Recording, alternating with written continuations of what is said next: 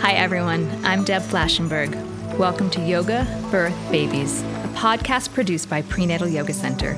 We will be diving into everything prenatal yoga, birth, and baby related, hoping to inspire, educate, and empower you through your journey into motherhood. Thank you for listening.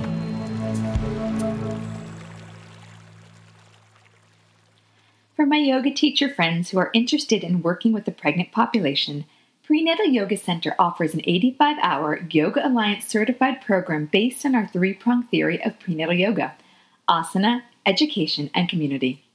Once a year, we hold our three month immersion program in New York City. For those who cannot attend this training, Caprice and I are now traveling to different locations holding our training at hosting studios where we will spend six days working together, exploring and learning about prenatal yoga. This training consists of more than 50 hours working together but we also created a whole membership website with more than 20 videos corresponding directly to the manual you will receive. For more information, check out our website at prenatalyogacenter.com. Hope to work with you soon. Take care. Hi everyone, I'm Deb Flashenberg and I'm your host for Yoga Birth Babies. And today we're going to talk about milk banks.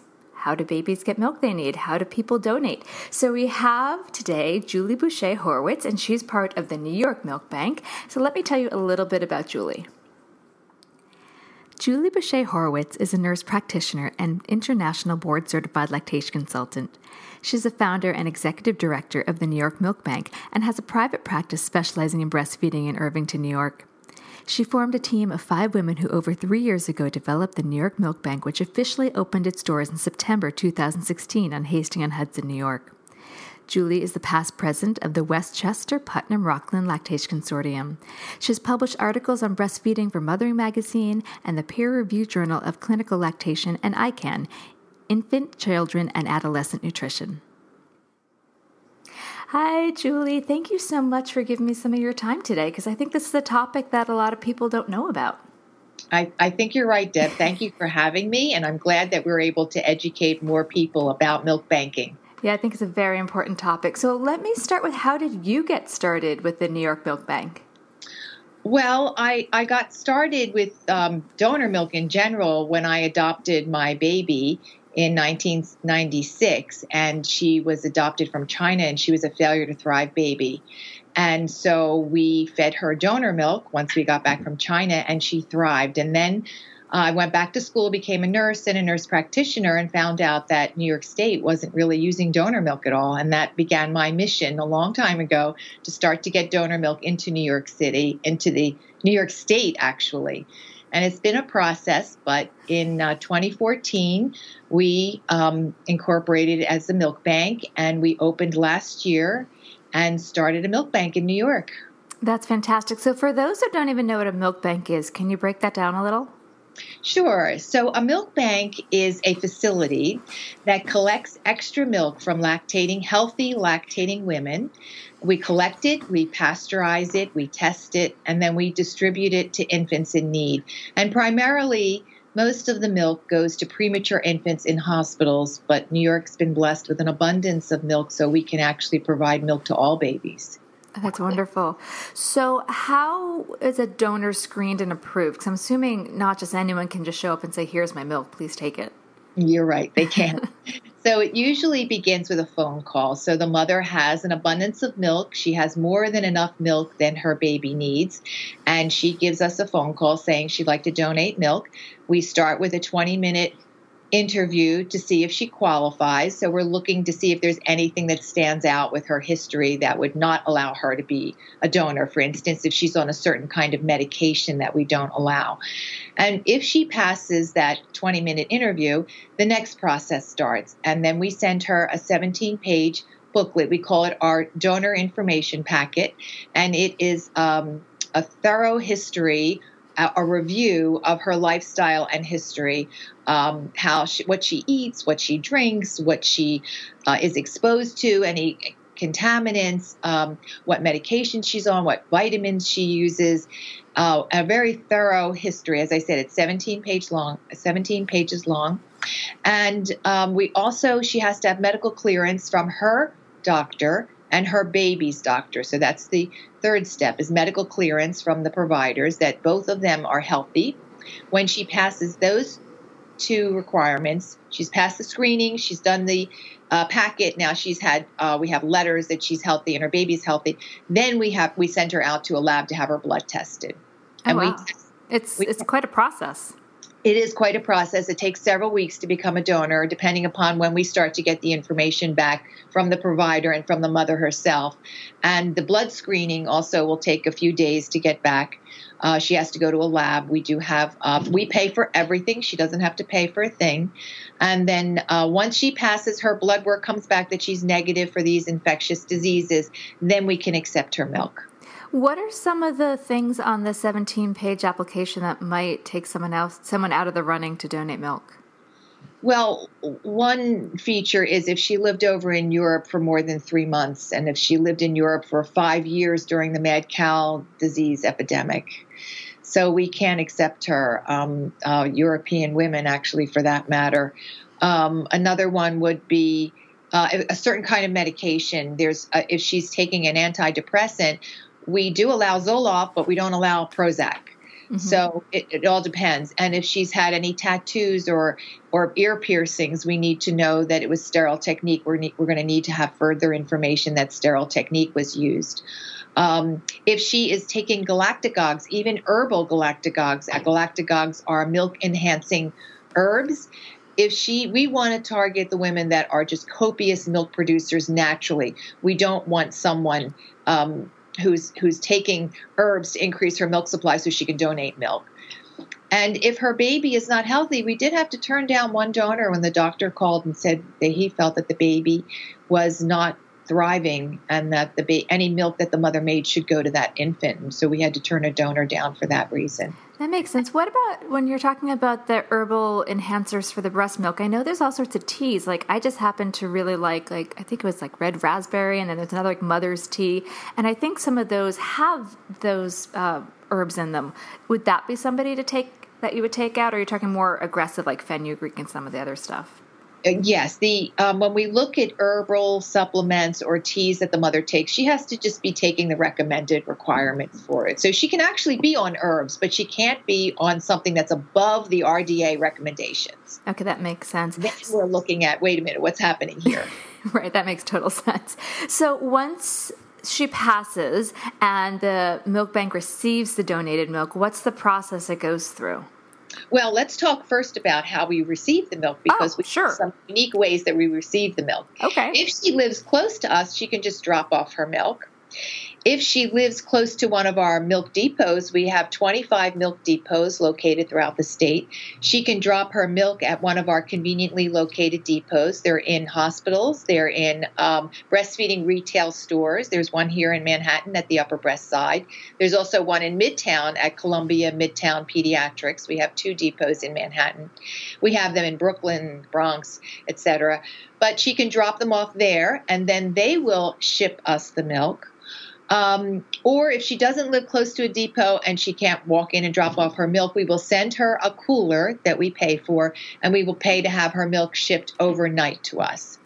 That's and another great. unique way, if she's close to close enough, sometimes our milk riders, I don't know if you've heard about them, but we have a female motorcycle group of volunteers, and they go and pick up the milk for us either mostly at the depots is when they pick up the milk for us and bring it to our facility.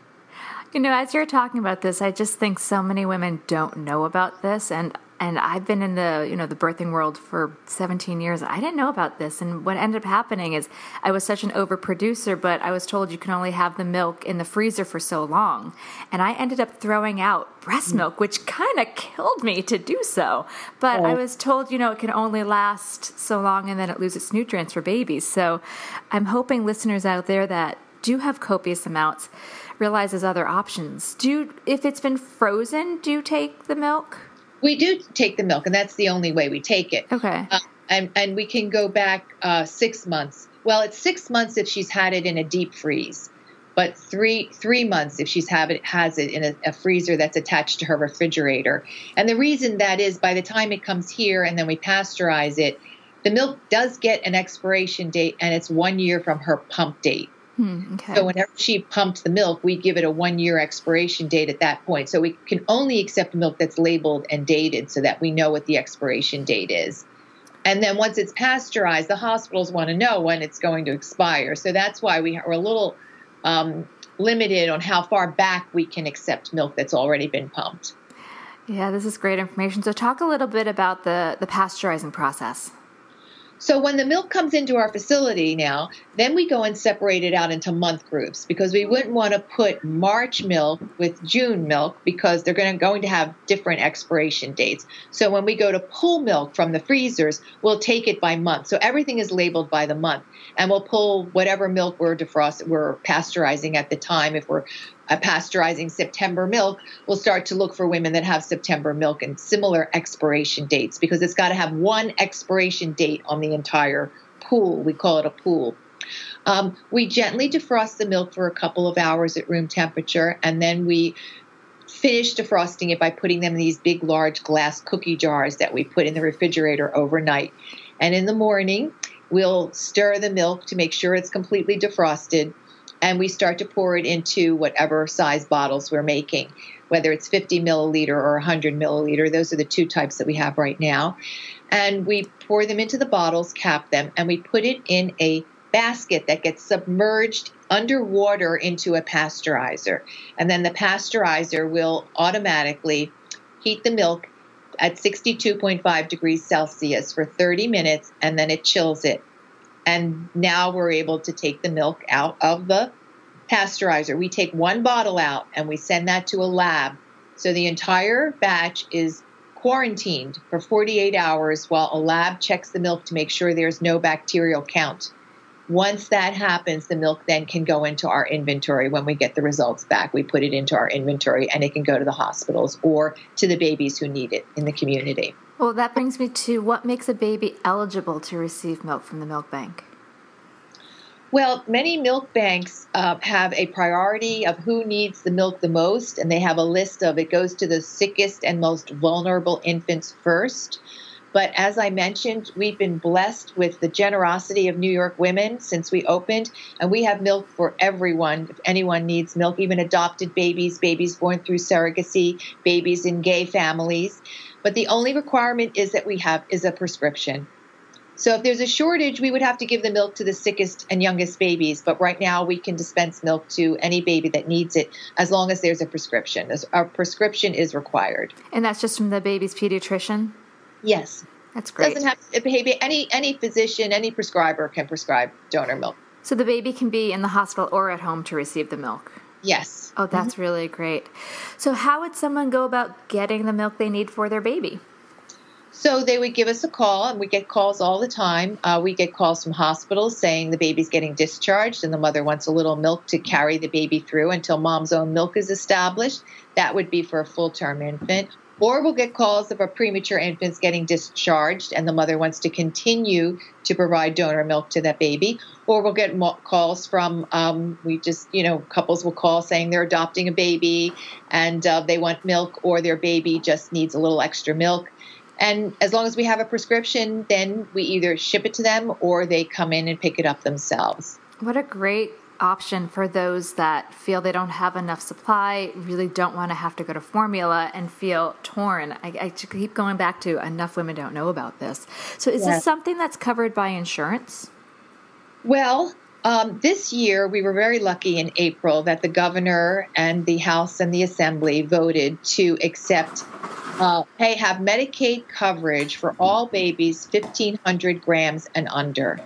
So if the baby's in a hospital and is preemie, or it's a sick full-term infant that has a serious congest- a congenital disorder, heart, some sort of heart defect, or some uh, gastrointestinal disorder, um, Medicaid will re- will cover the milk. So that's great for in the hospital. Now, what do we do with these babies if they're discharged? Well, we've been able to get um, insurance coverage so far for two babies who have been discharged, who were babies that came down with this illness called necrotizing enterocolitis. That's a disease that premature infants get if they're given formula. There's a very high rate of infection and with a high mortality rate from this illness. And now we know that we can avoid it and certainly lower the risk by giving the baby donor milk. So Medicaid is now reimbursing for donor milk for inpatients, and we're doing it on a case by case basis for outpatients. So, now, this, oh, I'm sorry. This is for premature and sick babies. We still haven't yet gotten close to getting reimbursed for healthy full term infants, but that's going to be our goal eventually that all babies have access and can afford to have donor milk. Well, what is the cost again if someone's they have a healthy full term baby, but it's the mom who feels that she's not uh, producing enough but doesn't want to switch to formula? What is the cost usually around that? It's four dollars and fifty cents an ounce. So a 100 milliliter bottle will cost fifteen dollars. That gets. I mean, I don't actually know what formula costs, so but I'm assuming it's that's much a more. Lot less. it's okay. a lot. yeah. But you know, it's it's human milk for human babies, mm-hmm. and the fees that that are charged are not.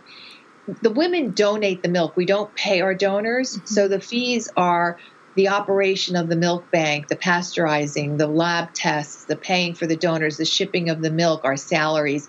And so it I know it's it sounds like a steep price and I think it is to the average person and that's why I we're looking at eventually if we could have insurance reimbursement for all babies because it's it's a health savings. It's an absolute cost savings. Mm-hmm. For humans we're meant to be on human milk, not cow's milk, not a formula made from cow's milk. They're meant to be on human milk. And as soon as everyone starts to recognize that, we'll, we're starting one step at a time. Now we have premature infants covered. Well, now can we start to cover term babies who are sick? Well, now can we start to cover women who have had mastectomies? and they can't provide milk to their babies. So why can't we help those women out and adopted babies and foster babies and babies through surrogacy? So it's it's going to be a long road, but we're willing to fight the battle to get um, reimbursement for all babies eventually. I think it's incredible because we now we have so much information showing the bigger picture that in the long term babies that have breast milk have you know so many other advantages. So I complete I think if we get we look back at the big picture, it's not just the moment of oh, but it's going to cost money. Years from now, that child will have so many more advantages. But is there any option for someone that just doesn't have the funds? Is there like a scholarship program, or is there any? I'm just like throwing out ideas. We do have a charitable fund And we are providing free milk to some babies where we have there's exten- extenuating circumstances where we know the baby absolutely must be on donor milk. So we we wouldn't turn anyone down if there are extenuating circumstances where the baby is intolerant of formula. The two cases that we have right now where the insurance companies are paying for outpatients, it was that situation. These babies, they survived necrotizing enterocolitis, and it would have been awful if they went on formula. And we fought that fight for them and we provided free milk to them until the until it was approved. We're doing the same thing right now with a baby that really does need donor milk and we're fighting the fight. We're providing free milk until we can hear from the insurance companies that they will pay for it. And in the meantime, we've started a charitable fund for those families that also can't afford it that fall outside those parameters because it the truth is there is no substitute for human milk. There really isn't. Formula just doesn't match up. But not all women can breastfeed or want to breastfeed. But all babies deserve to have the food that Mother Nature intended them to have, and that's human milk.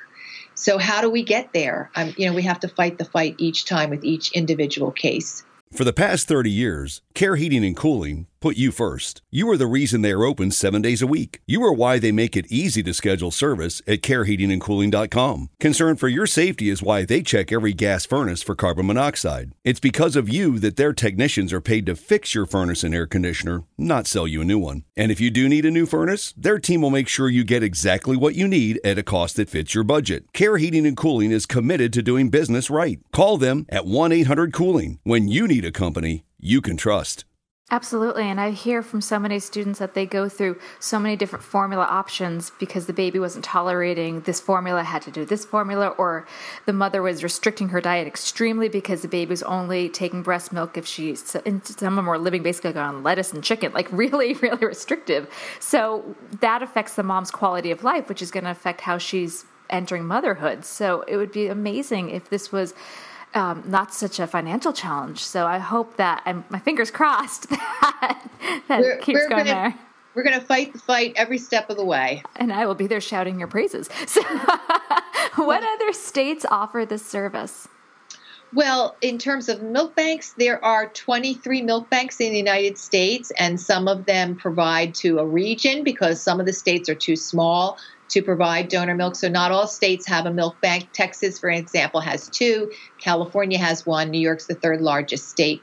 We have our first now. Florida has one. Colorado services a large area. The Mother's Milk Bank of Northeast services services the Northeast. So there are other milk banks around that can ship, as well as New York. We're not limited to New York, so we can also ship outside New York as well, and That's, provide to New Jersey or Connecticut or Pennsylvania.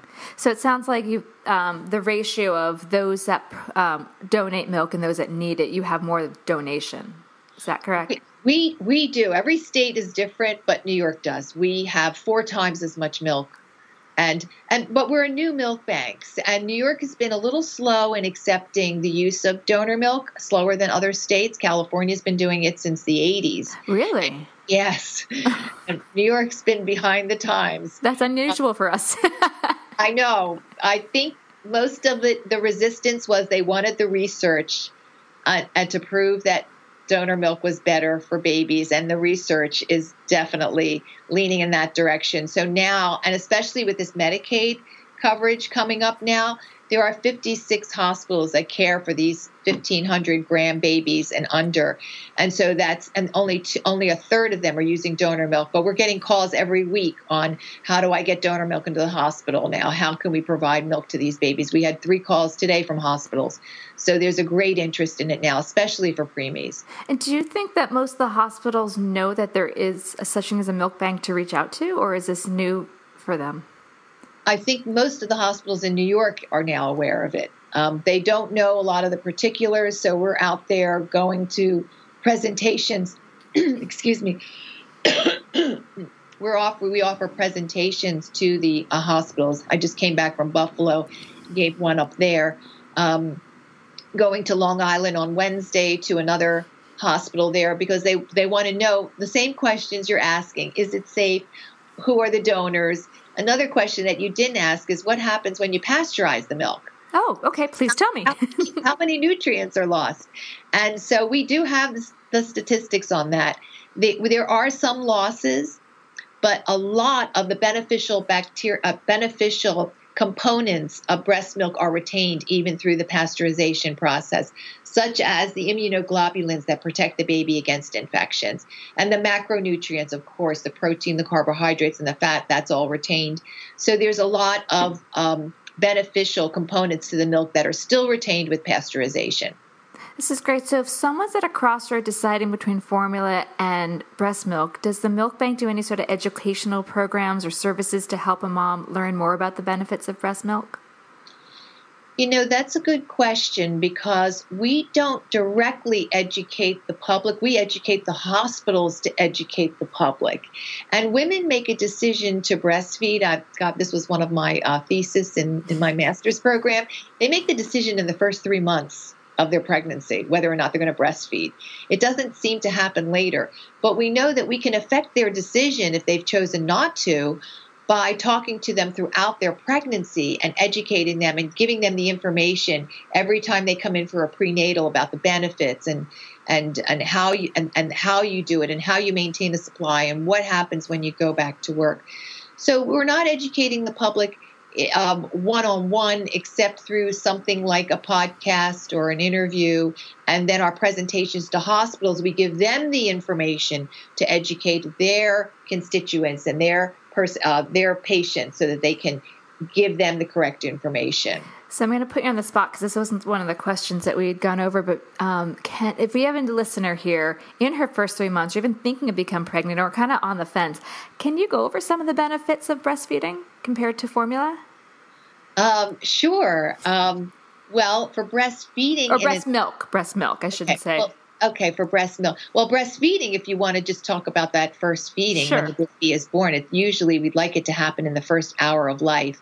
And one of the first things it does is it starts to contract the uterus so that the involution of the uterus begins. Uh, and then, of course, every time the mother nurses, that happens as well, that tightening of the uterus. So she has um, uh, her uterus goes back to normal size a little bit faster. But it's filled with the correct number of growth hormones that the babies need. It has so many specific growth hormones for the kidneys, for the heart, for the GI disorder, and for the brain. Human milk was designed in a way, I mean, think about uh, a 5,000 years ago. It hasn't changed very much. We haven't really evolved that much from 5,000 years ago. But it was meant to protect the baby against infection and to grow the baby's brain as rapidly as possible. And the hormones and all the components in breast milk are geared for that. If you look at bovine milk, which is what cow's milk is, the growth hormones in cow's milk are made to grow bulk. So we're taking a 60 pound calf and turning it into 400 pounds as rapidly as possible. And so that is really building bulk. And I don't know if you've been watching some of the um, or listening to some of the leaders are coming out in nutrition right now, they're thinking we shouldn't be eating or drinking um, cow's milk at all. That it may be um, promoting tumor growth in the breasts and the uterine for, and the uterus for women because it is a there those hormones are made to grow bulk and tissue, whereas human milk growth hormones not only are to protect the whole system of the baby against infections, but specifically to grow the brain. And the studies have shown that breastfed or breast milk fed babies are more intelligent than um, formula fed babies. I mean, my husband was formula fed. He's a very bright guy. Anybody out there that was formula fed, don't worry about it. It's not that big of a deal. But why shouldn't we give the food that Mother Nature intended humans to have? Great, thank you. do you have any last minute information of questions I might not have asked again? So this is pretty new to me. So is there anything that you think our listeners should know that I didn't have a chance to ask? Um, some some people ask about the difference between milk sharing and uh, milk from a milk bank. Okay. So um, milk sharing is informal donate donations of milk on the internet that's going on. Oh, I did that with a friend. And I gave her some milk. Yeah, that is going on. And so a lot of people say, what's the difference between milk sharing and um, milk banking. Okay.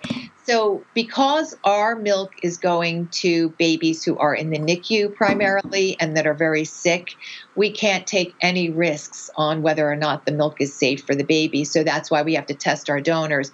Then, why do we pasteurize it? Because um, there could be bacterial contamination in the handling of milk once it's been, the mother pumps it. Um, in milk sharing, there is no testing going on, and we don't know what the bacterial content is. We don't test the donors. We just can't take that risk with premature infants, which is why we, the mother, goes through such stringent, uh, uh, such a stringent approval process for milk banking.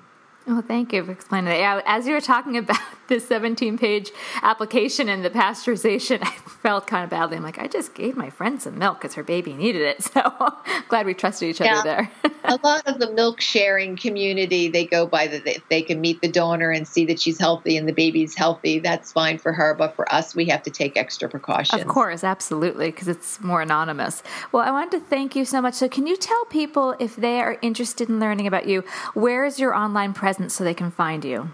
Well, we have a big presence on Facebook. Roseanne is the is the Facebook queen, so you can find us on on Facebook. You can also find us on our website at nymilkbank.org. You can email us at info at nymilkbank.org.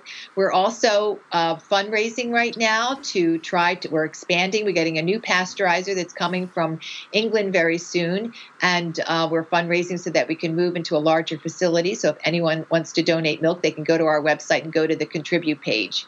Oh, well, wonderful. So, Julie, thank you so much for your time. I'm glad we were finally able to get our schedules together because I know you're a busy lady. So, I really appreciate this. Oh, and I'm yeah. sure our community does too. So, thank you so much. Oh, thank you, Deb. All right. Have a great afternoon. Take care. Okay. Bye-bye. Bye.